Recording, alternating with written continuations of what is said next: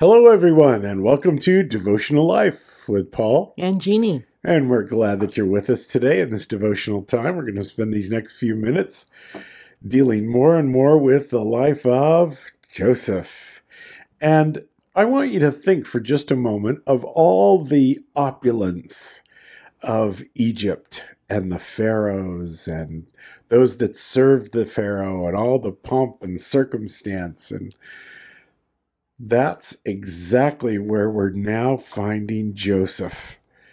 The story to this point, up until now, has been pretty much the opposite. Everything that could go wrong has go wrong, has gone wrong, and now it looks like everything's going right, and that God's going to use his life in the most dramatic way.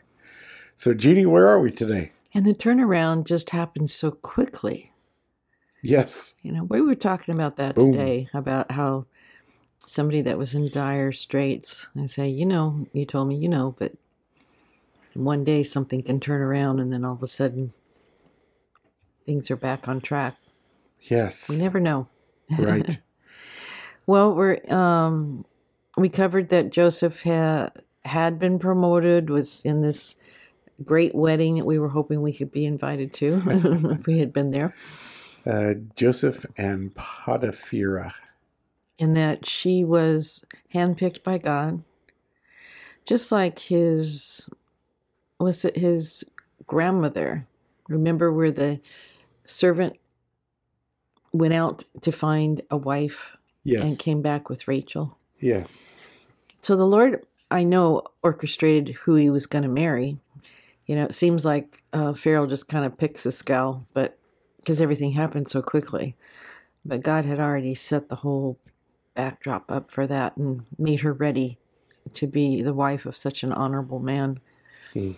So Genesis 41 46 is where we're at. And it says Joseph was 30 years old when he stood before Pharaoh, king of Egypt.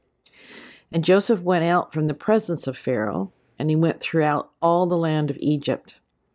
Now, in the seven plentiful years, the ground brought forth abundantly.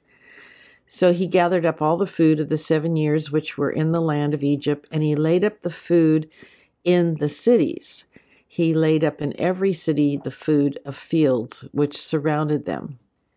Joseph gathered very much grain as the sand of the sea until he stopped counting, for it was immeasurable. Wow. So for that whole thing to be set up, I mean, I don't know how big Egypt is. I guess I could have looked it up, but for him to travel from city to city to city to city, he must have uh, had obviously helpers with him, but he must have set up like uh, the mayors in each city or someone that he Mhm. would uh, give specific rules to that when they collected the grain and who was going to store it where and how and to keep it fresh and then it was under guard I, i'm assuming. Hmm so all that took a lot of uh, planning and orchestrating and a lot of folks that uh, needed to cooperate so um, that to me amazes me verse 50 says and to joseph were born two sons before the years of famine came. So we're talking from he's 30 years old. Famine starts at 37. So sometime within those years, young 30s, he his wife bore him two sons. And it says that uh, verse 51 Joseph called the name of the firstborn Manasseh, right? Yes, Manasseh. And that is a Hebrew word. Yes, it is. and it means uh, forget forgetfulness. I can't read. Forgetfulness. I didn't have room on my paper. God has caused me to forget. Forgetfulness. God has caused me to forget. Yeah. So it says, "For God has made me forget all my toil and all my father's house." And then fifty-two. The name of the second he called Ephraim, for which means fruitfulness in Hebrew. For God has caused me to be fruitful in the land of my affliction.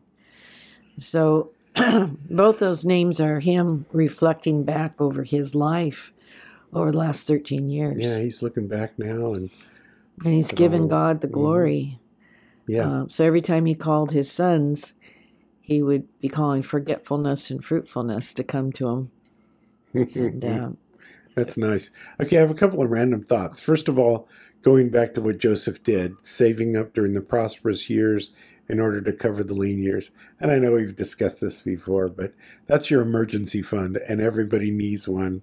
And you should probably be able to lay your hands on a thousand bucks or more that you have stored away, like squirrels storing away nuts, uh, and like uh, the ants that store away. Uh, we need to do that, do that as well, just to be wise as Joseph. And then uh, the other thought that comes to me is, you know, we've talked a lot about Joseph's faithfulness to the Lord, and I'm trying to think right now what might be the harder trial to be able to trust God in the lean years and rely on God as he did, or to trust God now that he is very prosperous. And I'm thinking of that. Remember that verse we talked about a number of years ago where the it's a prayer. And the what's the prayer say? Um, the Lord, don't give me any more than that I might forget you, and don't give me too little that I'd be tempted to steal. Yeah. Or it might Don't, don't give way. me so little that I would be tempted to steal, or so much that I would forget you. right.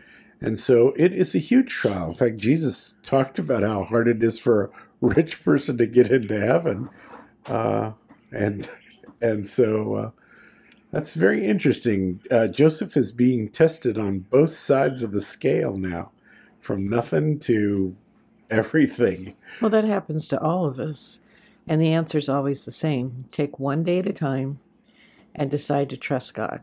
It is interesting that the instructions are the same for somebody in dire straits or somebody with Plenty. you know, with plenty. You trust God day by day. You live with the Lord day by day. You continue on in the things of God. You don't let anything stop you. Troubles or wealth. And again, what a beautiful thing that he names his sons. Uh, one is called forgetful, or I will. Forgetfulness. God's caused me to forget, and then the other one is fruitful.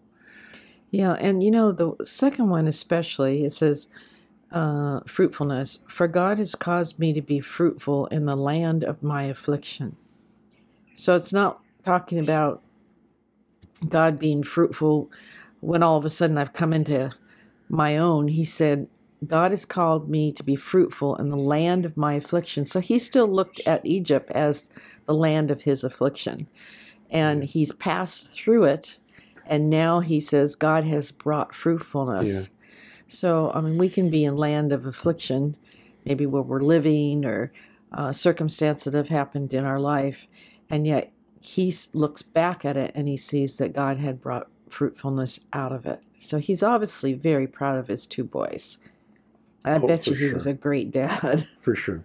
But I, I, my focus in the next minute is uh, naming the one Manasseh. God has caused me to forget, Mm, and that is because we may face some very hard things in life, and once you turn your life over to the Lord, He has a way of bringing you love and joy and peace. In such a full manner that you forget the hard years. yeah. And then it ties in with the next son's name that not only do you forget, but you look back and you see how God made something good come out of that. Right? fascinating how the Lord works. Heavenly Father, thank you so much for this time with our brothers and sisters. And we ask that you would bless them and encourage their lives, Lord, to follow you day at a time, as close as they can get, knowing all the while that you have a great love for them. We pray these things in Jesus' wonderful name, and everyone says, Amen. Amen. God bless you. See you soon.